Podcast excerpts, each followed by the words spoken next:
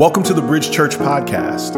Our purpose statement at Bridge Church is to reach people where they are and help them grow. We hope today's message inspires you towards growth, and we pray it's life changing. And we hope to see you soon.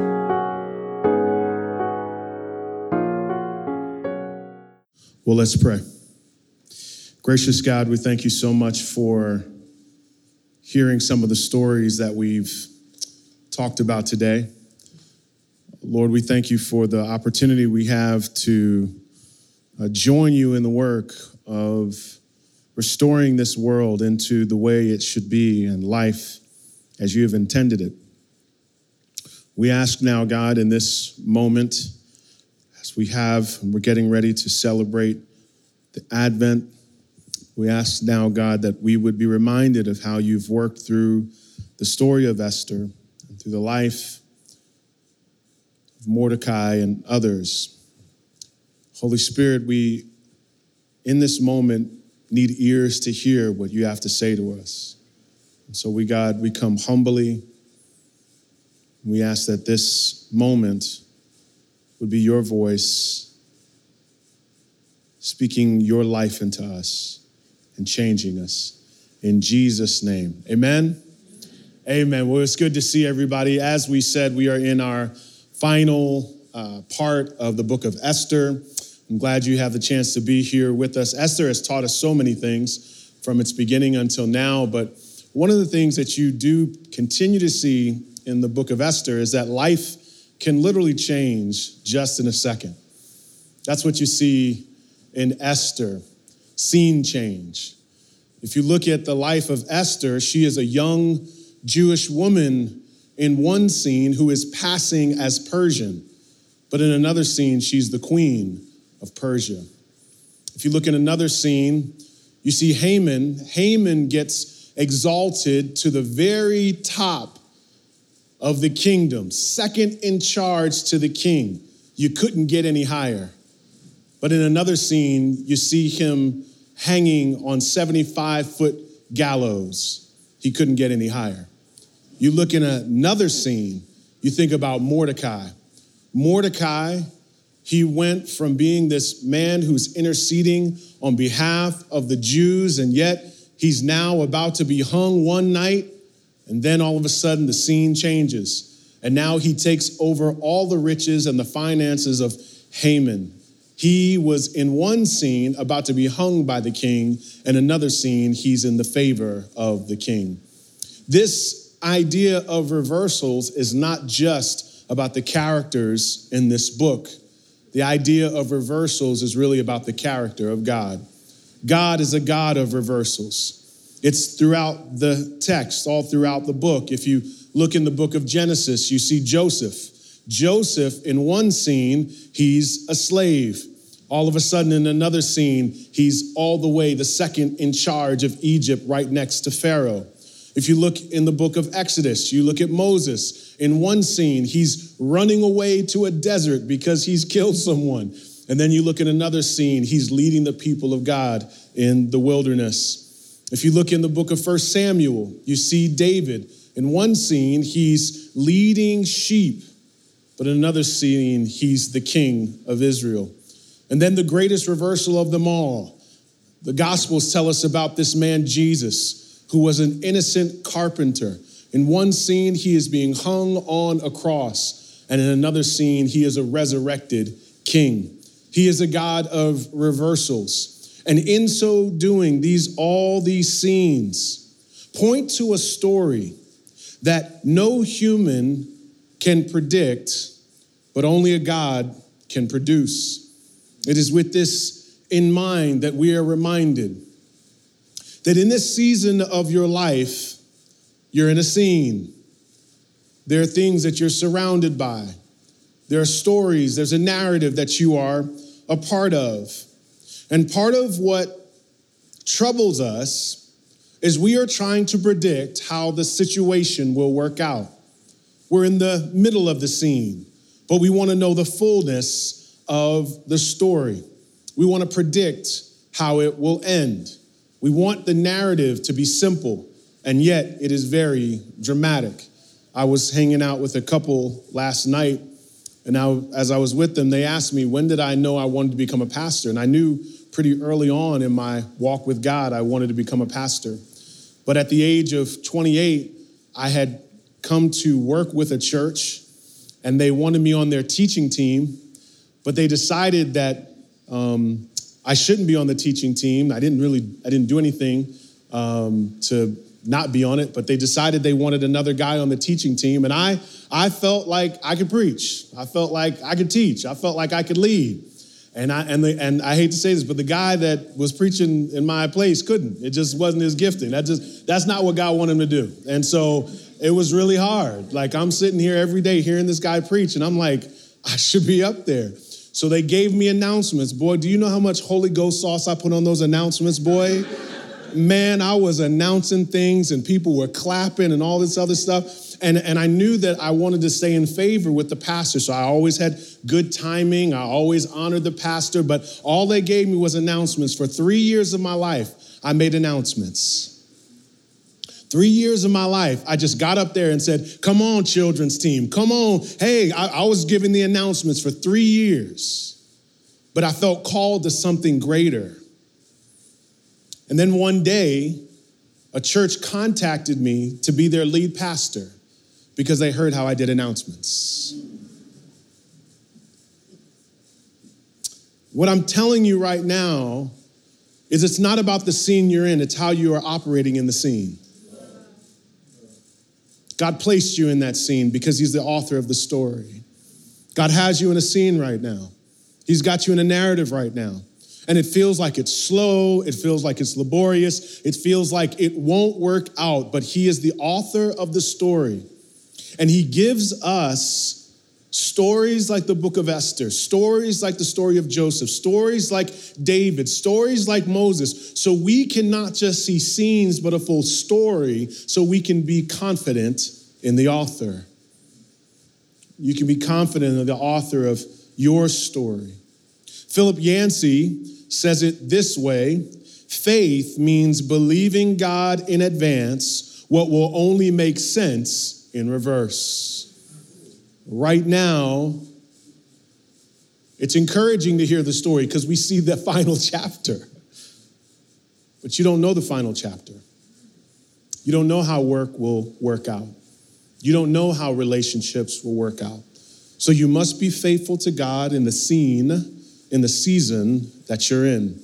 And hopefully, from this book, we will close out and see how Esther was faithful and how God was the God of reversals. Amen?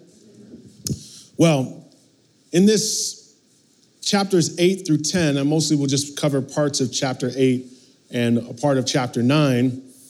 The context here is quite interesting because what's happening is Haman wanted the people of God annihilated. He's already gotten a decree from the king to have all Jews taken out. And so the only thing left to know was when they would die. It says in Esther chapter 3, verse 7 in the first month, which is the month of Nisan, in the 12th year of King Ahasuerus, they cast Pur.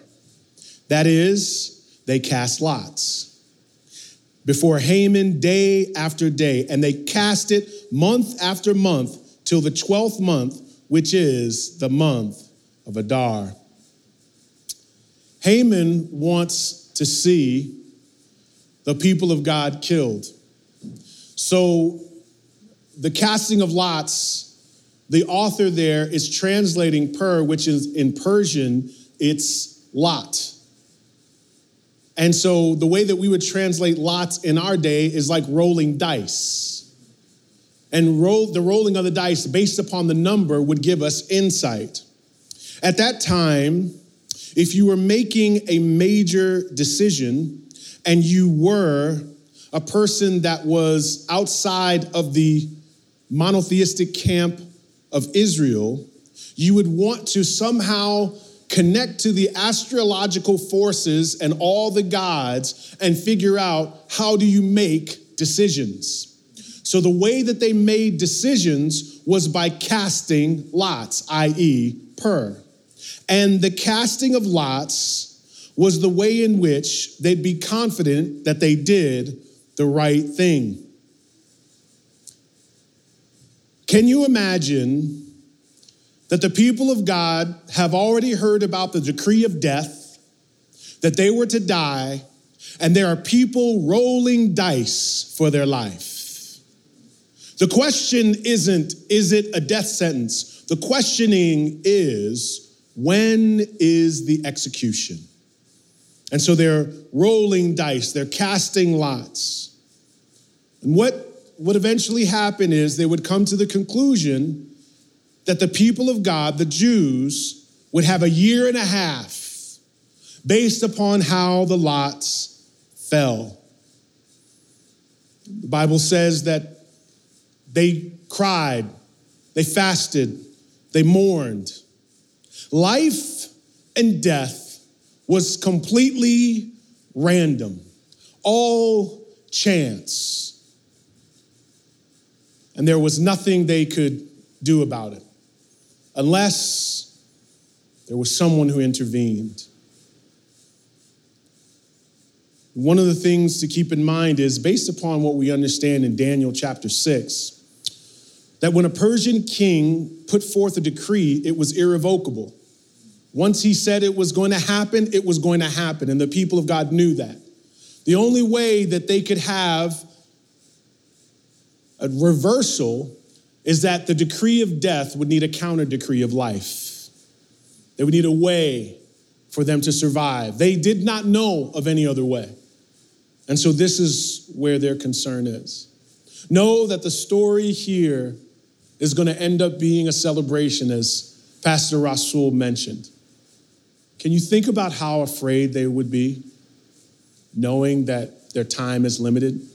Can you think for a second if you knew the day you were going to be slaughtered and you were given 18 months?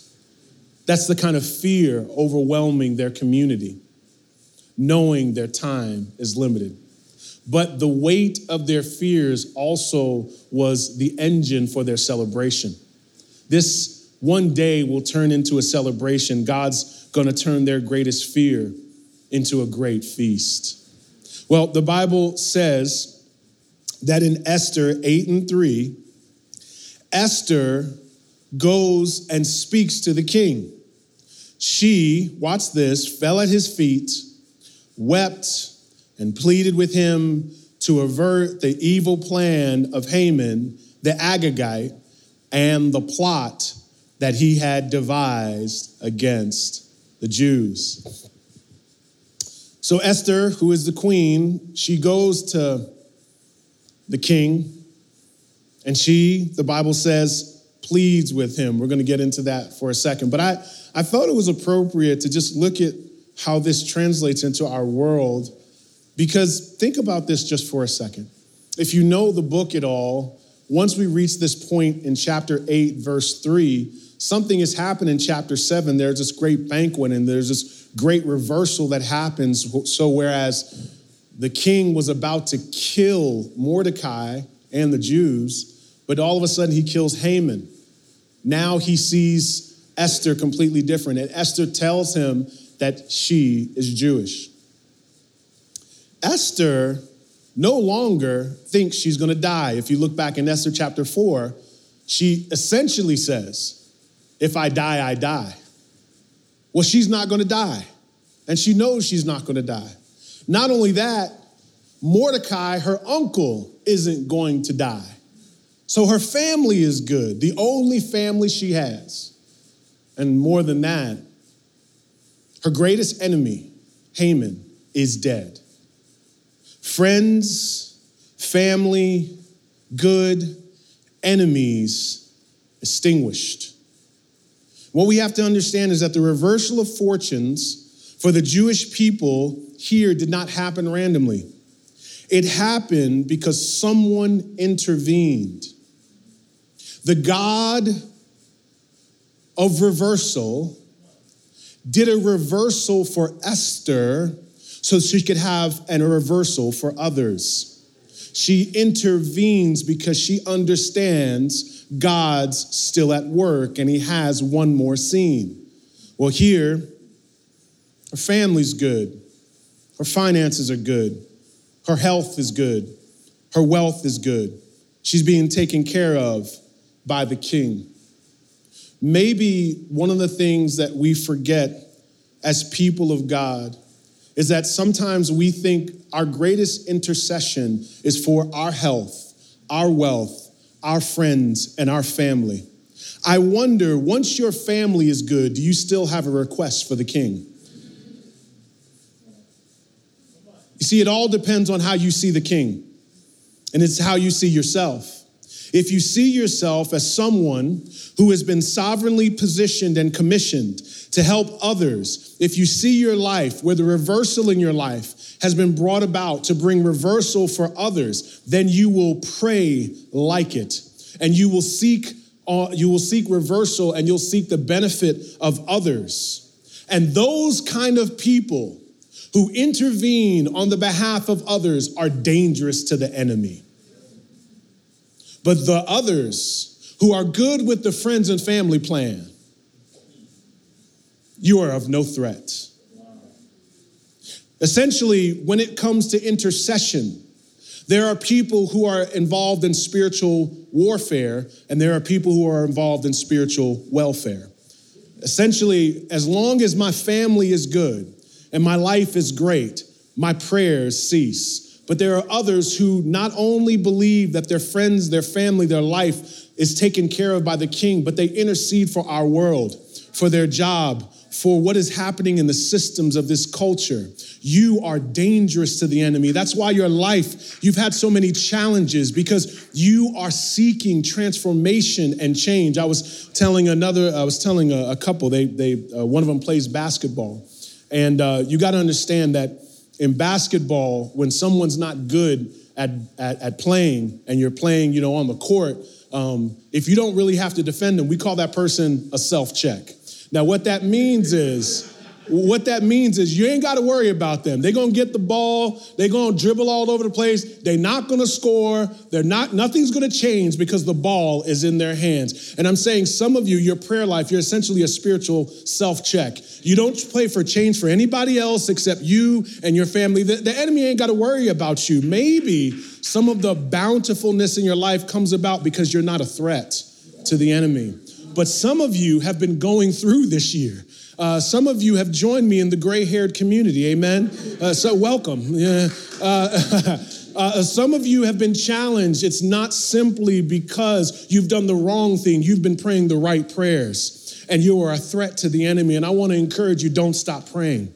Don't stop interceding and don't stop seeing your life as bigger and don't stop seeing your the position you're in as greater and grander than just you and your own. Well, it says here Esther in Esther 8 3. Look what she does. She pleads. She pleads. The word in Hebrew there is where we get the idea of impudence. You see, the Bible says she falls at her feet, she weeps, and she has impudence. That is to have a request without shame. Kids are wonderful at this. As parents, the, the most incredible thing you do is you say, "Didn't you just didn't you just ask for some?" Uh, you you I mean, the kids have no shame. They'll keep asking and asking and asking because it's all the way they see us. And so with this, she says, if it pleases the king, if I found favor in your sight, if this seems thing seems right to you, and she is begging the king. Why does she beg so deeply? Why is she on her knees? Why is she crying? Why does she have impudence? Why doesn't she have shame? Why she keep asking? Because she knows there's a decree of death on the people she loves. And it's because of that decree of death that she begs so deeply. And though this story speaks of a decree written by King Xerxes, there's a decree of death written in our world. The Bible says in Romans that there is a law of sin and death. Sin being so natural to us, the Bible would say we are children of wrath, separated from God until someone intervenes. But this law of sin and death not only affects our eternity, but it affects our temporal state as well. The systems of our world are suffering from this decree of death. So, where there is plagues and pestilence, yes, but there is injustice, and there is burden, and there is pain, and there's divorce, and there's separation all throughout our world because of what has happened early on in the garden. Sin has spread to all men, and there's a decree of death that has gone out.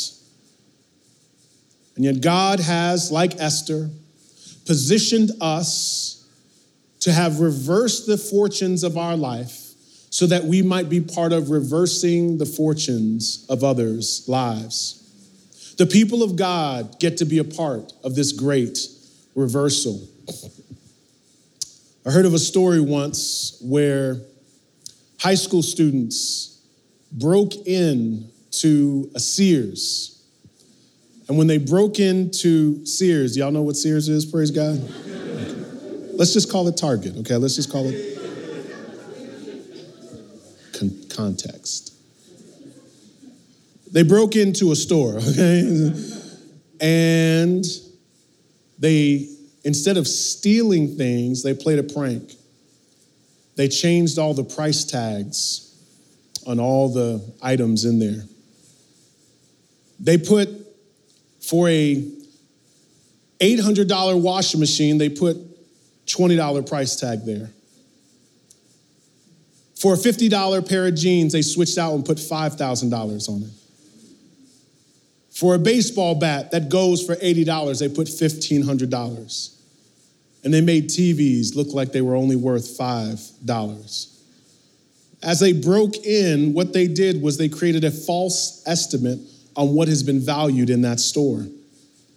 And essentially, when sin enters into the world, what it does is it distorts the way we value things.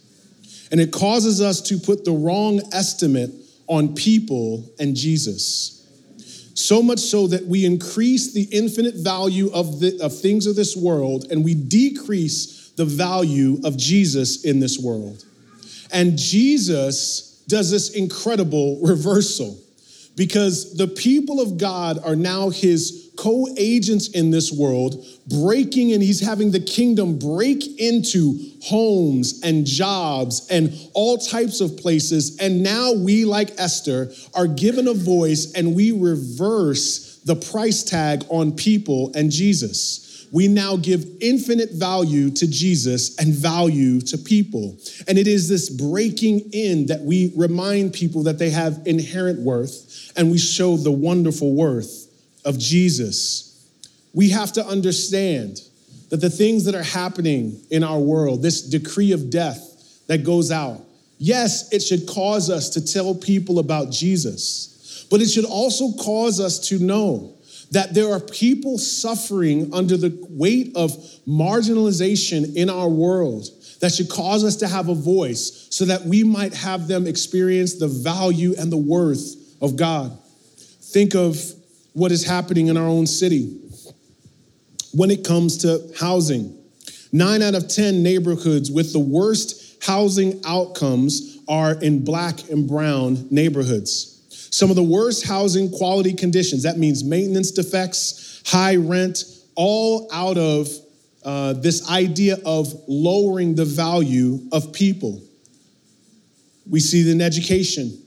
The lowest performing public schools are in neighborhoods with the highest concentration of black and brown residents. The highest performing elementary schools, though, are in the lowest areas of black and brown residents. So, for example, Brownsville in Brooklyn only has a, only 23% of fourth grade students perform at grade level compared to 85% in Battery Park. Now, listen, you can say that's just random, or you can say that's part of a system. And it's a system that if you get comfortable with it, because you say, my family's good, my life is good. You know, if you, in other words, again, if you are on the spiritual welfare system, then as long as God is treating you good, you're fine. But if you're part of the spiritual warfare system, then you break into places and you put on the display of God. We know that when it comes to criminal justice, Black and brown people are accused of crimes in Manhattan more and are more likely than their white counterparts to be de- detained or in arraignment and receive a, a custodial sentence uh, offer due to the plea bargaining process and are being incarcerated. But lastly, health. Black and brown populations tend to live in neighborhoods with adverse housing quality, less food access, poor air quality, fewer recreational opportunities. Life expectancy in Brownsville is 75 years, an entire decade than the life expectancy in Battery Park. And see, we've gotten used to it. And we've said, well, that's just the way that it is. And it makes us feel better when we see some people who they might have gotten locked up or they might have made mistakes in life. And we are essentially saying, that everything happening in a community is based on the efforts, the work, and the worth of those people. Because we say, essentially, we presume everyone is getting what they deserve. We presume that the people in Battery Park are working harder than the people in Brownsville. You say, Well, I don't think that. If you didn't think that, then you'd pray about it. You know, I've, I've, I've been in so many discussions over the years about the, the J word, justice, right? And what I've found is I've been in many theological debates, I've been in many deep sociological conversations. And at the end of those conversations, with many of my counterparts, at the end, I always ask, okay, now that you feel better about this debate, do you care about people in that community? What I'm saying is, regardless of how you look at this theologically, do you care? Because if you cared, it would infect the way that we pray and we think about groups of people.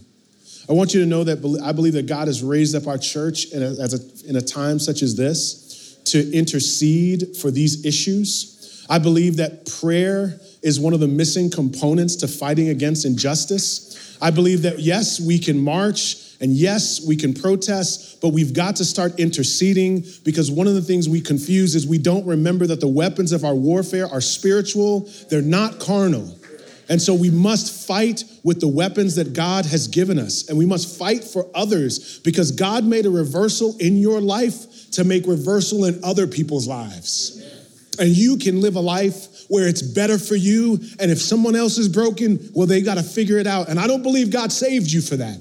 I believe God set you apart to care for somebody else. And if you don't care for other people, I believe you're quenching the Holy Spirit in your life. The Spirit of God makes you care about somebody. It makes you love somebody. It makes you love somebody different. It makes you love somebody uh, broken. You should love the oppressed, the marginalized, and the destitute. I don't care how they got into the situation. I care about getting them out of that situation. And so, what we've done in this season is we've, uh, I believe God has raised us up to have an organization we've talked about a lot called Pray March Act. And so we have a gathering coming up on January 17th on Martin Luther King Day. Uh, if you uh, don't have our Bridge Church app, I do pray that you go out and um, go out and get it, download it. it's an app.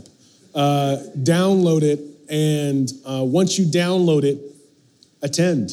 Uh, if you're not going away that weekend, we pray that you would come with us, and we are going to be presenting different policy issues that we believe are plaguing, our city, and we are going to spend time praying and worshiping, giving our best weapon to our some of our worst enemies in our city. Amen.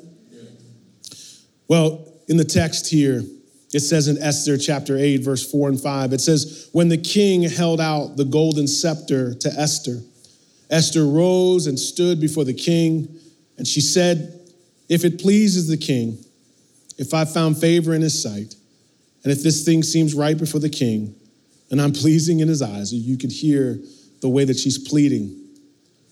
Let an order be written to revoke the letters devised by Haman the Agagite, the son of Hammedatha, which he wrote to destroy the Jews who were in all provinces.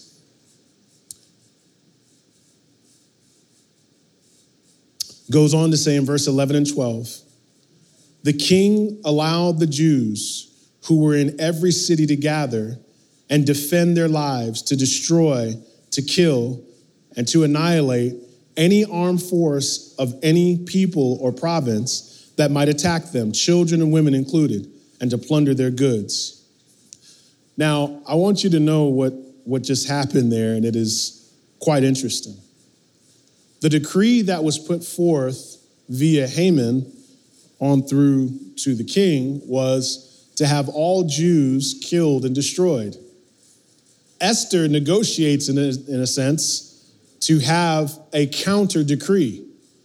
But this counter decree did not revoke the other decree.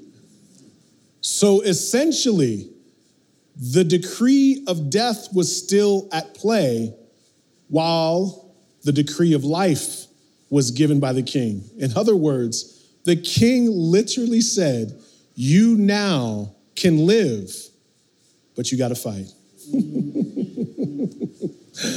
I'm just preaching to myself today. I mean, I was tripped out when I read that like five times. I was like, so what, what I'm reading is you he basically says you now can defend yourself. So one thing to keep in mind is before this decree, their death date was set and they had to stand there and die. But now that this decree has been put forth, he says you have the right to fight.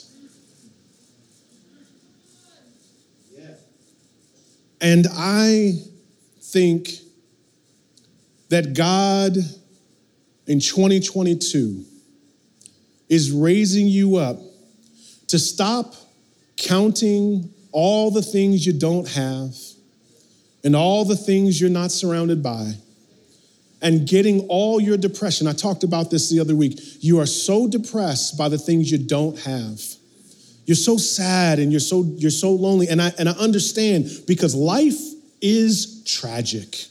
Life is hard. But he did not save you just to have a good life. He saved you so that you would fight. That you would have these weapons and that you would you would be raised up in this time. And I pray that in 2022 you would make a decision that the greatest success in your life is fighting spiritually in prayer, that you would reprioritize your life. Stop working so hard to be in the approval of men. Stop working so hard so that people would see you on your job and you would start working hard on your knees. You would start seeking God's face in a new and a fresh way because on every level, our society is being attacked and the people of God are being attacked. You know what it says here? This is a trip. It says in the text, uh, in verse 11, um, the king allowed the Jews who were in every city to gather, defend yourself. He says you can destroy, to kill, you can annihilate any armed force of any people or province that might attack you. Then he says, children and women included. Whew, that's cold. And what he is essentially saying, because he already said, you're called to defend yourself. It is as if the children and the women were included it presumptively in people that were attacking them as well. The idea is that all of society was trying to snuff them out. And so they had to prepare. Can you imagine them preparing their kids? Can you imagine women just getting ready to fight because they know the day is coming where they're going to come to their door? And I want to tell the parents right here, they're attacking our kids. And we've not only got to prepare our kids to fight spiritually, but we've got to fight on their behalf. I met a pastor once, South Asian man, and I asked him, I met his son.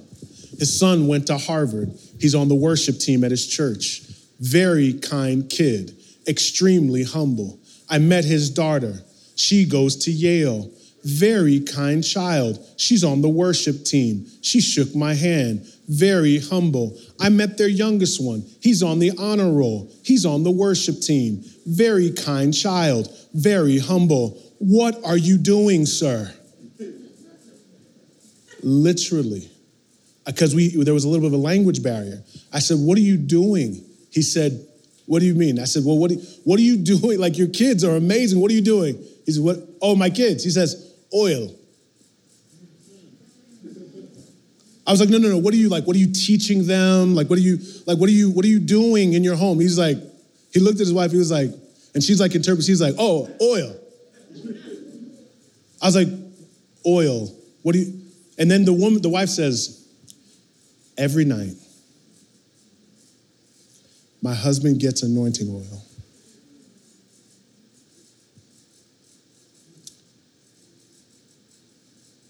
Rubs them over my kids. And he begs for them to be humble and to be raised up in a time such as this. And the man looked at me like, oil, oil. and what I'm telling you right now, parents, oil. That our children, I, I, I think sometimes we think if we get our kids to rehearse verses, they'll be protected. And I really believe that our intercession is really their protection to, to pray over them, to intercede even when they're sleeping. And I'm, I'm, not, I'm not telling you something that I'm, I'm doing all the time. I'm just telling you something that as I read this text, I see that all of society was going to crush the people of God. And I see that now in every level, all of society wants to crush the people of God.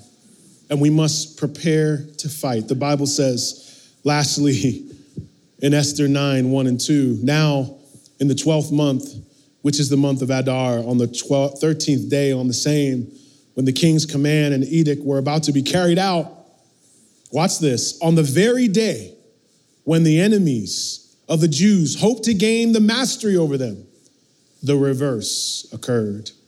The Jews gained mastery over those who hated them. Amen. And the Bible says later in there, therefore they called these days Purim, after the term Pur. Therefore, because of all that was written in this letter, now you could say Purim or pure, but and of that which they had faced in this matter, and of that which happened to them.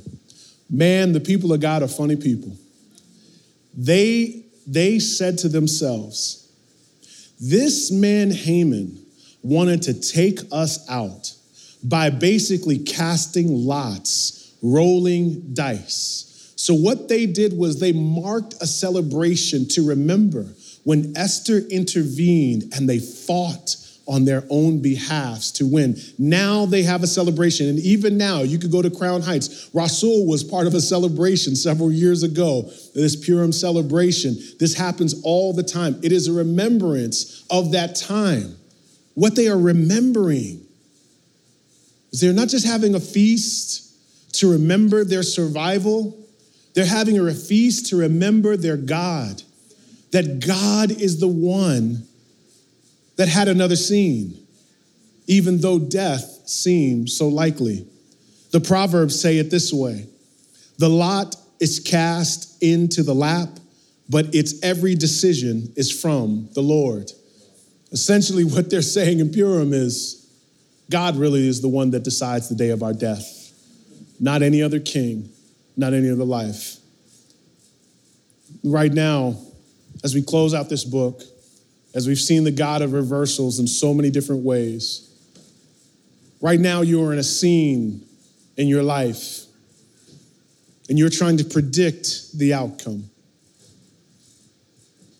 And I believe that God has raised you up to not only intercede for the outcome to be favorable on your behalf, but I believe that God raises us up to see favorable outcomes for others, to reverse the outcomes for others.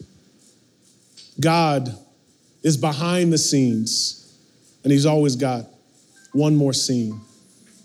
Even though you think you can predict it, you cannot predict a story that God produces.